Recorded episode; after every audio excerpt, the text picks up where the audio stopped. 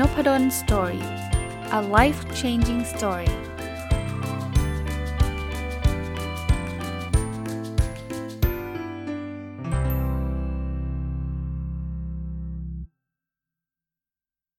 สวัสดีครับ ยินดีต้อนรับเข้าสู่นพดล story พอดแคสต์นะครับ ก็วันนี้วันวาเลนไทน์ถ้าฟังตรงวันนะครับ ก็สุขสันต์วันวาเลนไทน์นะครับเรายังหนังสือเล่มนี้ ซึ่งอ่านจบมาตั้งแต่ปลายปีที่แล้ว แต่ว่าเก็บไว้สำหรับช่วงนี้โดยเฉพาะเลย เพราะว่าชื่อหนังสือคือ The Rules of Love นะครับ คนเขียนคือคุณริชาร์ดเทมพลาเนาะอ่านจบแล้วเนี่ยผมผมคิดเลยว่าเดี๋ยวต้องจัดแต่ว่ายังไม่เอามาจัดช่วงนั้นน่ยช่วงวันวันวาเลนไทน์น่าจะเหมาะนะครับรอรอมาตลอดก็จัดเล่มอื่นไปก่อนนะเป็นหนังสือที่เขาพูดถึงกฎของความรัก 100 ข้อนะ วันนี้คงไม่จบแน่ๆคงเอาเรียกว่าสัปดาห์นี้เป็นสัปดาห์แห่งความรักไปเลยก็ได้นะครับ จะมาทยอยเล่าทีละข้อให้ฟัง แล้วก็จะเล่าประสบการณ์ส่วนตัวแทรกเข้าไปด้วยว่าข้อนี้ผมทำอะไรหรือไม่ทำอะไรนะครับ จริงๆ มันไม่ได้มีแค่ร้อยหรอก มันมีทั้งหมด 107 ข้อแล้วก็ยังมีอีก 10 ข้อเป็นแบบเเพิ่มเติมอะพิเศษขึ้นมานะครับ ก็เดี๋ยวเรามามามาค่อยๆไล่ไป ถ้าไม่จบสัปดาห์นี้ เพราะว่าสัปดาห์นี้มันจะมีวันพุธด้วยนะ ที่มันจะมาแทรกเรื่องของ OKR Weekly นะครับ ก็อาจจะเลยไปสัปดาห์หน้า แต่ว่าก็ลองดูอีกทีหนึ่งนะครับนะกฎข้อที่1เนี่ยเขาบอกว่าให้เราเป็นตัวของตัวตัวเราเอง คือการเป็นความรักเนี่ยไม่ใช่ว่าเราจะต้องเปลี่ยนแปลงตัวเองให้กับเป็นไปทุกอย่างอย่างที่ตัวเราไม่ใช่เนาะบางคนพยายามจะเอาใจแฟน แฟนอยากได้อะไรทั้งๆที่จริง ๆ ตัวเราก็อาจจะไม่ใช่แบบนั้น เราก็เปลี่ยนแปลงตัวเองไปหมดเลยพอเปลี่ยนแปลงตัวเองไปหมดเนี่ยใหม่ๆมันทำได้นะที่เขาบอกช่วงโปรโมชั่นไงเอ่อใครอยากได้อะไรเราสมมุติว่าแฟนชอบปาร์ตี้เราไม่ชอบไป แต่เราก็ต้องไปกับเขาเพราะว่าเราจะทำตัวให้เขาชอบนะจริง ๆ การปรับตัวเองให้คนอื่นชอบไม่ผิด แต่ถ้าเกิดมันมากเกินไปอะ่ะในระยะยาวเราเราเป็นแบบนั้นไม่ได้เพราะมันไม่ใช่ตัวเราไงนะครับ เพราะฉะนั้นเนี่ยเอาให้ชัด คือคือไม่ได้บอกว่า อ๋ออาจารย์นพดลก็บอกว่าต้องเป็นตัวเอง เพราะฉะนั้นเนี่ยฉันจะไม่ปรับตัวเข้าหาใคร คือมันไม่ได้เป็นสุดตรงขนาดนั้น ปรับได้ แต่ถ้าปรับมากไปไม่ไม่เป็นตัวของเราเองเนี่ยความสัมพันธ์ระยะยาวเกิดขึ้นได้ยาก เพราะสุดท้ายเราก็จะทรมาน แล้วเราก็จะกลับมาเป็นตัวของเรา ส่วนคนรักเราเขาก็จะรู้สึกผิดหวังกับเราว่าทำไมเธอไม่เหมือนเดิม เพราะว่าเราเราไม่ใช่ตัวเราตั้งแต่ตอนต้นอยู่แล้วไงครับนะครับอะ กฎข้อที่ 2 ครับเขาบอกว่า ให้เราเนี่ย ยอมเลิกเลิกคิดบางอย่างเนี่ยก่อนที่เราจะ move on ได้ คือบางคนเนี่ยจะเรียกว่ามีมีแผนในใจนะว่าแผนในใจก็คือว่า รู้สึกแย่มากกับเรื่องนี้ แล้วเราก็จะไป get stuck กับเรื่องนี้ก็คือแบบ เธอพูดอย่างนี้นี่มันทำให้ฉันรู้สึกแย่นะ เจ็บใจ แต่ว่าเราไม่เราไม่ move on เนี่ยเราก็จะอยู่กันแบบนั้น เพราะฉะนั้นเนี่ย เอาเอาให้เคลียร์เรื่องนี้เอาให้จบ แล้วจบแล้วจบกันนะ อย่ามาลื้อฟื้นแบบ พอทะเลาะกันอีกทีนึงก็ลื้อเรื่องเก่ามาคุยกันอีกทีนึงอย่างนี้ไม่เวิร์กแน่นอนนะครับนะถ้ารับไม่ได้คุยกันให้ให้มันจบ หรือว่าถ้าคุยไม่ได้เราต้องทำทำใจของเราให้มันจบแล้วก็ move on นะครับกฎข้อที่3นะครับเขาบอกว่าเราจะไม่มีวันมีความสุขในในการมีคู่เลย ถ้าเราไม่สามารถมีความสุขได้ด้วยตัวเอง ผมชอบกฎข้อนี้มากนะครับ คือบางคนเนี่ย จะเรียกว่าพยายามหาคนอื่นมาเติมเต็มชีวิตเรา คือชีวิตเราไม่เต็มอยู่แล้วนั้นเราก็เลยพยายามไปคาดหวังว่าการที่เรามีคู่มีแฟนเนี่ยนะมันจะทำให้เรามีความสุข เราอยู่คนเดียวไม่ได้ เพราะว่าอยู่คนเดียวไม่มีความสุขหรอก พยายามหาคู่มาเพื่อจะมาเติมเต็มอะไรหลาย ๆ อย่างกับเรา ก็บอกแบบนี้ถ้าเกิดแต่ละคนเนี่ยมันมาไม่เต็มร้อยนะเราหวังว่า แต่ละคนจะฟูลฟิลหรือเติมเต็มความสุขให้แก่กันและกัน ส่วนใหญ่จะผิดหวังครับ สิ่งสิ่งที่เราควรทำคือเราต้องสามารถมีความสุขได้ด้วยตัวเองก่อน ถ้าเรามีความสุขด้วยตัวด้วยตัวเองเนี่ยเราไปหาคู่เรา คู่เราก็มีความสุขด้วยตัวเขาเอง คืออยู่คนเดียวก็มีความสุข เราอยู่คนเดียวก็มีความสุข คู่เราอยู่คนเดียวก็มีความสุข แต่ 2 คนนี้มาอยู่ด้วยกันเนี่ยความสุขมันจะทวีคูณแล้วหนึ่งบวกหนึ่งเนี่ยจะเกินจะจะเป็น 3 เป็น 4 เลยไม่ใช่เป็น 2 ด้วย แต่ถ้าเรามาทีละ 0.5 กับ 0.5 มันบวกกันอาจจะไม่ได้เป็น1นะทำไมถึงไม่ได้เป็น1รู้ป่ะ เพราะมันเติมเต็มกันไม่ได้ไง บางทีเนี่ยสิ่งที่เราต้องการเขาอาจจะไม่ได้มีให้เรา แล้วเราก็ไปผิดหวังกับเขา เพราะว่าเราคาดหวังไว้สูงมากว่าเขาจะต้องมีให้เรา นะ มาถึงกฎข้อที่ 4 นะครับ เขาบอกว่า บางทีเนี่ยการที่เราจะรู้จักใครสักคนเนี่ยเราต้องเราเราไม่สามารถมองหน้าปุ๊บรู้เลยว่าคนนี้เป็นคู่เราอะเราต้องใช้เวลากับเขาครับนะมัน มันบอกยากนะใช้เวลานานมากน้อยแค่ไหน แต่ว่าเรายากมากนะ คนที่จะมาเป็นคู่แท้กันแล้วแบบเจอกันครั้งเดียวแล้วแบบใช่เลยอะไรเงี้ยรักแรกพบอะไรเงี้ยผมก็ก็รู้นะว่ารักแรกพบมันคงจะมีเหมือนกันอะว่าเจอแล้วมันถูกชะตา แต่ว่าลึกๆอะเราต้องสเปนไทม์หรือต้องใช้เวลาซึ่งกันและกัน แล้วบางคนบอกอาจารย์เนี่ยเจอเขามาสองสาครั้งแล้วยังไม่แน่ใจเลยว่าใช่ไหมเป็นเรื่องปกตินะครับ มันน้อยคนนะที่เจอครั้งแรกแล้วแบบใช่เลย ซึ่ง ถึงจะมีเนี่ยมันก็อาจจะไม่ใช่ก็ได้นะ คืออย่างที่บอกรักแรกพบอะผมก็เชื่อว่ามันอาจจะมีอยู่บ้างแหละ แล้วเจอครั้งแรกใช่เลย ตัดสินใจแต่งงานกันเลย แล้วก็อยู่กันจนแก่เท่าเลยก็คงมีบ้างอะแต่ว่าส่วนใหญ่จะไม่ได้เป็นแบบนั้นนะ เราเจอเราศึกษากัน รู้จักกันเราอาจจะยังไม่แน่ใจในช่วงต้นเป็นเรื่องปกติเลยนะครับกฎข้อที่5จะเลือกใครนะเขาบอกให้เลือกคนที่ทำให้เราหัวเราะ คือจริงคนที่ทำให้เราหัวเราะเนี่ยมันโดยโดยสื่อนะแปลว่าคนนั้นเนี่ยเราอยู่ด้วยแล้วมีความสุขไงแล้วการที่เราอยู่ด้วยแล้วมีความสุขเนี่ยความสัมพันธ์ในระยะยาวก็จะดีขึ้นนะครับ ถ้าเจอหน้าเตียนที่ไรทำเราร้องไห้ทุกครั้งเนี่ยมันอาจจะไม่ใช่ละเห็นปะนะอะมากดข้อที่ 6 ครับเขาบอกว่า เรื่องหน้าตาหรือ ลักษณะภายนอกของเราเนี่ยมันไม่ใช่เรื่องหลักที่จะทำให้เรารักหรือไม่รักใคร ถ้าใครมารักเราเพราะว่าเราหล่ออย่างเดียวไม่ได้สนใจอะไรเลย หรือเราสวยอย่างเดียวไม่สนใจอะไรเลยเนี่ยอาจจะไม่ใช่สัญญาณที่ดีนะ จริงๆเราหรือคนที่หน้าตาไม่ดีก็อย่าไปคิดว่าโอ้ยไม่มีใครรักหรอก จริง ๆ ความรักเนี่ยมันไม่ได้แค่หน้าตาอย่างเดียวครับ มันเป็นเรื่องนิสัยมันเป็นเรื่องของจิตใจ มันเป็นเรื่องหลาย ๆ เรื่องนะครับ เพราะฉะนั้นเนี่ย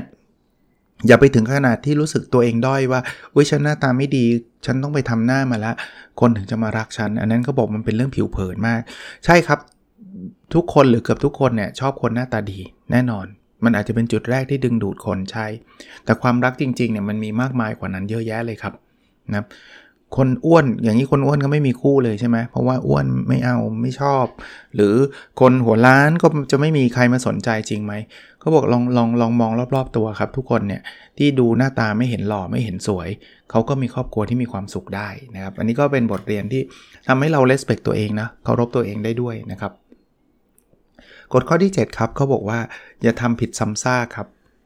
คือผิดมันไม่เรื่องไม่ใช่เรื่องปกติไม่ใช่เรื่องผิดปกติเนาะคนเราไม่มีใครมั้งครับที่ไม่เคยทำผิดเลย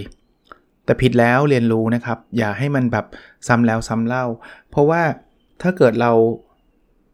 เราเราทำอะไรผิดไปหนึ่งครั้งเนี่ย คนคู่เราเขาให้ภัยแล้วเราไปทำผิดซ้ำเนี่ย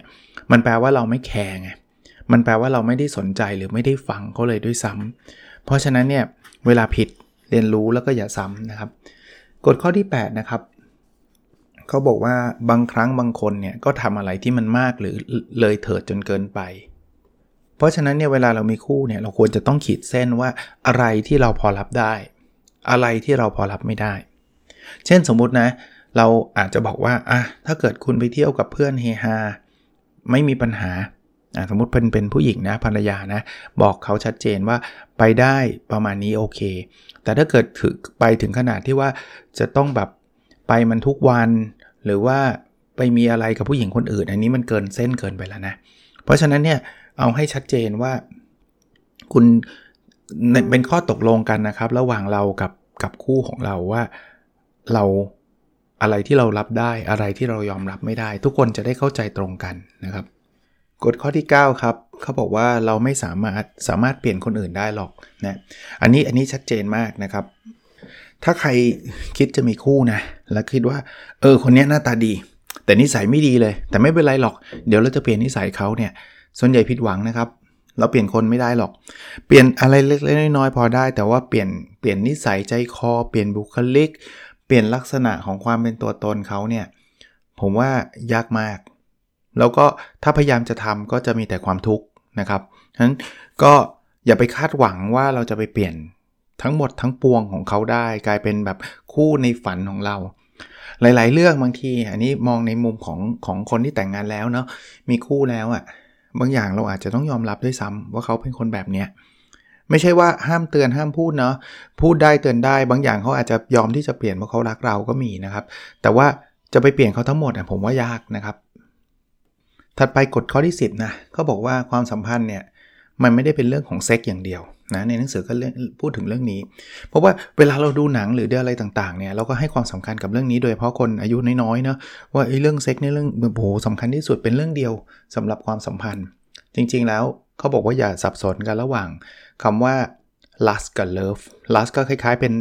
ตัณหาเป็นความต้องการทางเพศอะกับ love คือความรัก บางอย่างมันมันอาจจะตอบบางเรื่องเท่านั้นเองนะครับมันไม่ได้ตอบทุกเรื่องนะนั้น อันนี้พูดไว้ก่อนนะอาจจะเป็นคนที่อยู่ในยุคสมัยเดิมๆก็ได้นะ แต่ว่าผมว่าก็ยังเป็นสิ่งที่เรายังแวลูอยู่นะว่า ถ้าคุณยังไม่แน่ใจอะไรยังไง ก็อย่าพึ่งอย่าอย่าพึ่งไปมีความสัมพันธ์กันลึกขนาดที่จะแบบโห มีเพศสัมพันธ์กันตั้งแต่เจอกันครั้งแรกอะไรแบบนั้นอะมันมีความเสี่ยงหลาย ๆ เรื่องเนาะเพราะนั้นก็ลองลองดูแล้วก็อย่าไปปรับปนกันนะครับ ความความรักมันมีอะไรมากมายกว่านั้นเยอะแยะ กฎข้อที่ 11 นะเขาบอกว่าให้ให้เราดูใจกันก่อน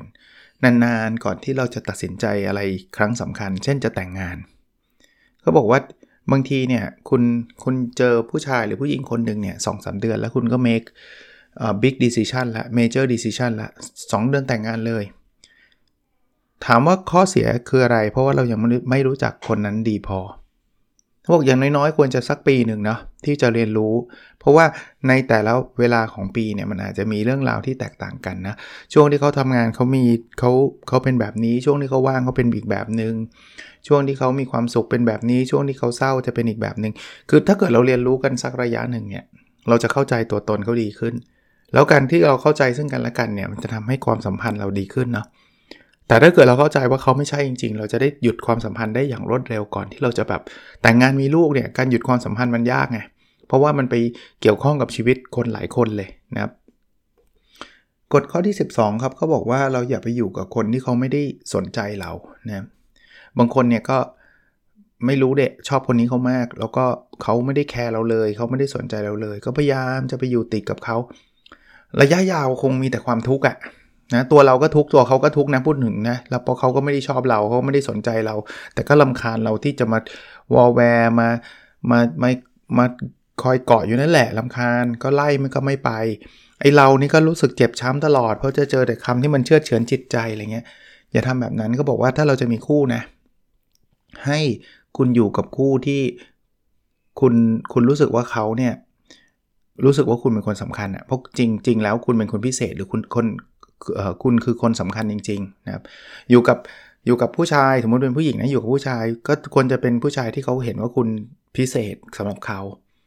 อยู่กับผู้หญิงนะผู้หญิงก็ควรจะมองเราว่า เราเป็นผู้ชายที่พิเศษสำหรับเขา เพราะว่าคุณคือคนพิเศษนะทำแบบนั้นอยู่ได้แบบนั้นชีวิตคู่มันก็จะยืนยาวนะครับ มาถึงกฎข้อที่ 13เนาะก็บอกว่าถ้าเมื่อไรก็ตามความเชื่อมันหายไปเนี่ยความสัมพันธ์มันก็จะหายไปครับ เพราะฉะนั้นเนี่ยระวังครับใครใครที่มีคู่เนี่ยสิ่งที่เป็นพื้นฐานเบสิกก็คือความเชื่อ ถ้าคุณเริ่มที่จะหลอกลวง คุณเริ่มที่จะโกหกเขาเนี่ยมันมันทำลายความเชื่อแล้วผมบอกได้เลยนะ ความเชื่อเนี่ยพอมันทำลายแล้วเนี่ยมันสร้างใหม่ยากเลยนะ ไม่ใช่สร้างไม่ได้นะ มันสร้างใหม่ยากนะเพราะมันจะทำให้รู้สึกว่าเอาเคยบอกว่าจะไม่ทำสมมุติว่าผู้ชายเคยบอกว่าจะจะมีผู้หญิงจะมีแฟนคนเดียวแล้วดันไปคบซ้อนอย่างเงี้ย แล้วแฟนไปเจอเนี่ย ถามว่าต่อไปอะเขาเขามีสิทธิ์ที่จะระแวงอยู่ละ ถึงจะบอกว่าไม่ทำอีกแล้วไม่ทำอีกแล้ว ผู้หญิงเขาก็ก็แน่นอนเขาก็ต้องมีความระแวงอะว่า ก็เขาที่แล้วก็บอกว่าไม่ทำเขาที่แล้วบอกว่ามีเราคนเดียวก็ทำไงเราเคยทำมาแล้วอะมันก็มีโอกาส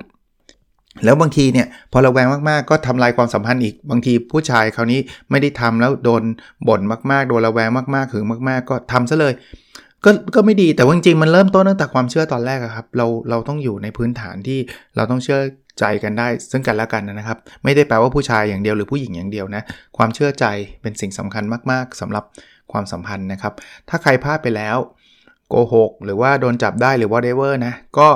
ต้องพยายามเพิ่มขึ้นอีกนะครับในการค่อยๆ สร้างความเชื่อ ผมเชื่อว่ามันจะสร้างได้นะเทคไทม์หน่อยอย่าคิดว่าเฮ้ยก็บอกแล้วไงไม่ทำเชื่อกันบ้างสิ มันไม่ได้เชื่อกันง่าย ๆ แบบนั้นเนี่ยฮะ แต่ว่าถ้าเราพยายามเราพิสูจน์ให้เขาเห็นว่าเราไม่ทำจริง ๆ ผมว่าสุดท้ายความเชื่อมันจะกลับมากฎข้อที่ 14 นะเขาบอกต้องซื่อสัตย์ซึ่งกันและกัน ผมว่าอันนี้คือกฎพื้นฐานที่มันต่อจากความเชื่อเมื่อกี้ครับคือบางคนบอกว่าเฮ้ยทำไปเขาก็ไม่รู้ ถึงต่อให้เขาไม่รู้นะ ถ้าเราไม่ซื่อสัตย์กับเขานะ ผมว่าตัวเราอะ่ะก็จะรู้สึกแย่หรือรู้สึกไม่ดี อันนี้มันเป็นความสัมพันธ์ขั้นพื้นฐานเลยนะครับ ความซื่อสัตย์สำหรับใครจะต้องการมีคู่นะ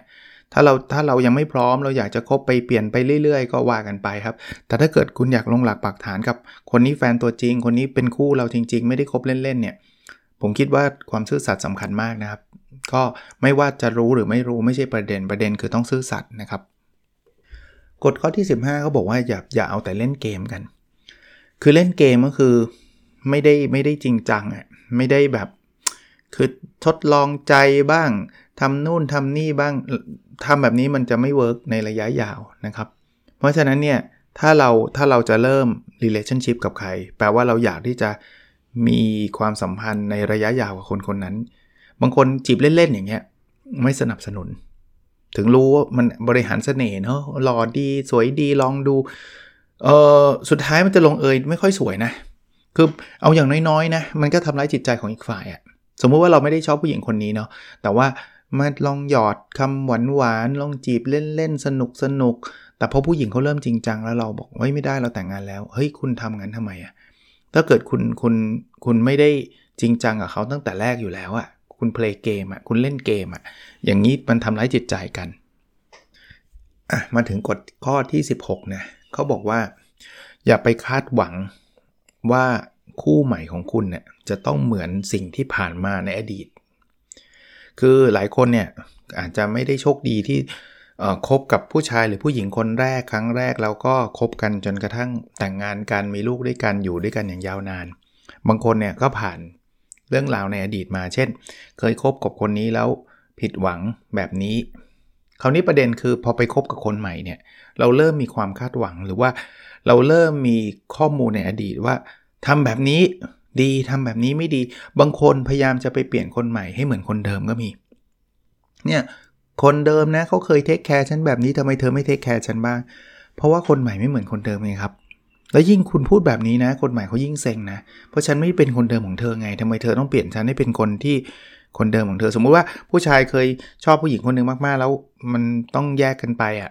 ผู้หญิงหักอกไป ไปเจอแฟนใหม่ก็พยายามทำให้แฟนใหม่เหมือนเหมือนเหมือนแฟนคนเดิมเงี้ย แฟนใหม่เซ็งแน่นอนครับ มีปัญหาแน่นอนนะหรือบางทีเนี่ยแฟนคนเดิมเนี่ย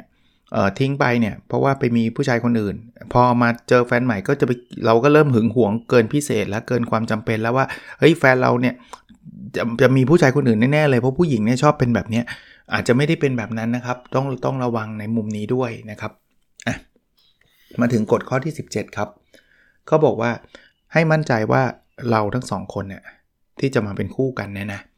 มีเป้าหมายเดียวกันครับ คือมันไม่ต้อง exactly the same นะ ไม่ได้แปลว่าต้องเป๊ะๆๆนะ แต่ว่ามันต้องไปไปในทิศทางเดียวกันนะอะเช่นเรื่องลูกเนี่ยผมคิดว่าคุยได้นะ ว่าอยากมีหรือไม่อยากมีลูก ถ้ามันคนละคนละข้างคนละเอ็กซ์ตรีมเลยเนี่ยอาจจะต้องคุยกันยาวๆหน่อย ผู้หญิงบอกไม่อยากมีลูกเลย ผู้ชายบอกอยากมีมากชีวิตฉันเนี่ยเกิดมาฉันต้องมีลูกให้ได้ ไม่งั้นมันมีปัญหาแน่แล้วแต่งงานกันไปแล้วอะ่ะ คราวนี้มันมีปัญหามันมันจัดการยากไงนะครับ เพราะนั้นเรื่องเรื่องหลาย ๆ เรื่องเนี่ยที่มันเป็นเรื่องเรื่องโกหลักๆ ของชีวิตเนาะเป้าหมายของชีวิตมีลูกแล้ว expect จะเลี้ยงลูกแบบไหนยังไง คุยกันตั้งแต่เนิ่นๆก็ดีนะครับกฎข้อที่ 18 ครับเขาบอกว่าให้ตกลงกันเรื่องการตัดสินใจเรื่องอำนาจต่างๆเขาบอกแต่ละคนเนี่ยมีจุดอ่อนจุดแข็งไม่เหมือนกัน เพราะนั้นบางเรื่องผู้ชายควรตัดสินใจ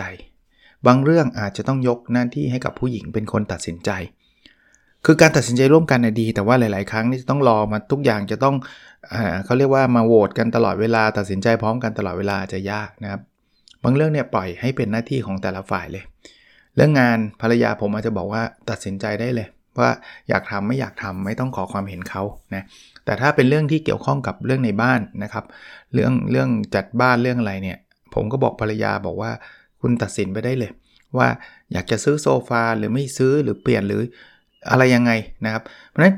แต่ละแต่ละครอบครัวไม่เหมือนกันนะ ผมไม่ได้บอกว่าเรื่องในบ้านต้องเป็นภรรยาตัดสิน เรื่องงานจะต้องเป็นสามีตัดสินนะครับ แต่ว่าเราควรจะคุยกันนะครับ ควรจะคุยกัน แต่สิ่งหนึ่งที่ไม่ควรทำคือ รวบอำนาจการตัดสินใจมาไว้ที่เราคนเดียว เฮ้ย เธออยู่เฉยๆฉัน make decision เองทั้งหมด อันนี้อาจจะไม่เวิร์กนะครับ กฎข้อที่ 19 เป็นกฎเบสิกพื้นฐานมาก แต่ว่าบางคนก็ไม่ค่อยยอมรับนะ คือเราไม่สามารถบังคับให้ใครรักเราได้ครับนั้นความรักเนี่ยมันต้องเป็นมันต้องเอิญน่ะมันไม่ใช่ force ถ้าใช้ภาษาอังกฤษเนี่ยเอิญมันคือมันต้องได้รับมาเองครับ ผมไม่สามารถไปบังคับ คนที่ผมชอบว่า เฮ้ยต้องรักผมนะ ผมชอบคุณแล้วคุณก็ต้องชอบผม ไม่งั้นมันไม่มีคำว่าอกหักหรอกใช่ปะนั้นมันเป็นธรรมชาตินะครับ ถ้าใครอกหักอยู่ตอนนี้ ราะว่านั่นคือธรรมชาติเราไม่สามารถบังคับใครได้ บางคนก็ดีดีนะ แต่ไม่ชอบอะก็ที่เขาบอกไงผู้หญิงไม่ชอบผู้ชายดี ชอบผู้ชายเลวอะไรเงี้ยแต่จริงๆไม่ได้เป็นแบบนั้นหรอกผมเชื่อว่ามันไม่คลิกกันมากกว่านะความดีมันมันคือสิ่งที่ดีครับ ไม่ได้แปลว่าต้องทำตัวเลวแล้วผู้หญิงจะชอบนะผู้หญิงเขาไม่ชอบคนเลวถ้าทุกอย่างมันเหมือนกันนะเขาชอบคนดีมากกว่าคนเลวอยู่แล้วล่ะ แต่ว่ามันมีบางมิติที่เขาเขารู้สึกคลิกรู้สึกใช่อะไรเงี้ยนะครับ เพราะนั้น ประเด็นคือเราบังคับใครให้รักเราไม่ได้ครับนะบางทีดูไม่มีเหตุผลนะโดยเฉพาะผู้ชายที่อกหักจะบอกว่าทำไมไปชอบคนนั้นคนนั้นไม่เห็นดีกว่าเราเลยเขาอาจจะดีกว่าเราทั้งหลายเรื่องไอ้เรื่องที่เราไปโฟกัสอะคือเรื่องที่เขาด้อยกว่าเรา แล้วเราก็ไปบอกว่าผู้หญิงไม่ไม่ชอบคนดีจริงๆไม่ใช่นะครับอะมาดูถัดไปครับกฎข้อที่ 20 เขาบอกว่าให้เรามีเมตตากรุณา คือใครภาษาอังกฤษคือ be kind อะ be kind ก็คือแบบ เหมือนกับมีจิตใจดีเออใช้แบบนั้นแล้วกันนะ ผมว่าไม่ว่าจะเป็นผู้ชายหรือผู้หญิงเนี่ยเราชอบอยู่กับคนที่จิตใจดีนะจิตใจไม่เยี่ยมโหด จิตใจไม่แบบไม่แข็งกระด้าง จิตใจไม่คือเป็นคนดีมีน้ำใจอะนะครับ relationship หรือความสำคัญเนี่ยมันจะเติบโตกับกับความมีน้ำใจแบบนี้ครับ ช่วยโดยที่เราไม่ได้คาดหวังว่าจะต้องแบบช่วยอันเนี้ยเธอต้องฉันช่วยเธอวันนี้ เธอต้องช่วยฉันวันนั้นอะไรเงี้ย เราอาจจะไม่ได้ไม่ได้หวังว่าไม่ได้นับครั้งเอางี้แล้วกัน ไม่ใช่ว่า ถ้าท่านถ้าฉันช่วยแล้วเนี่ย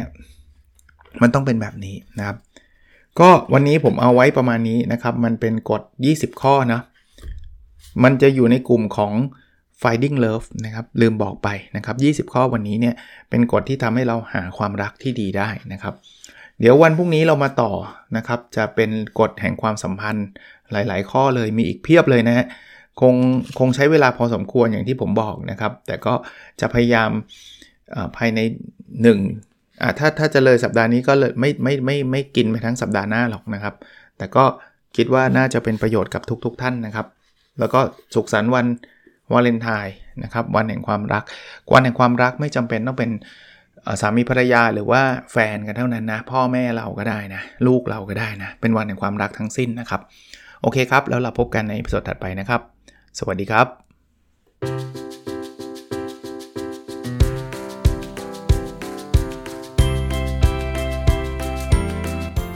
n o p a d o n Story a life changing story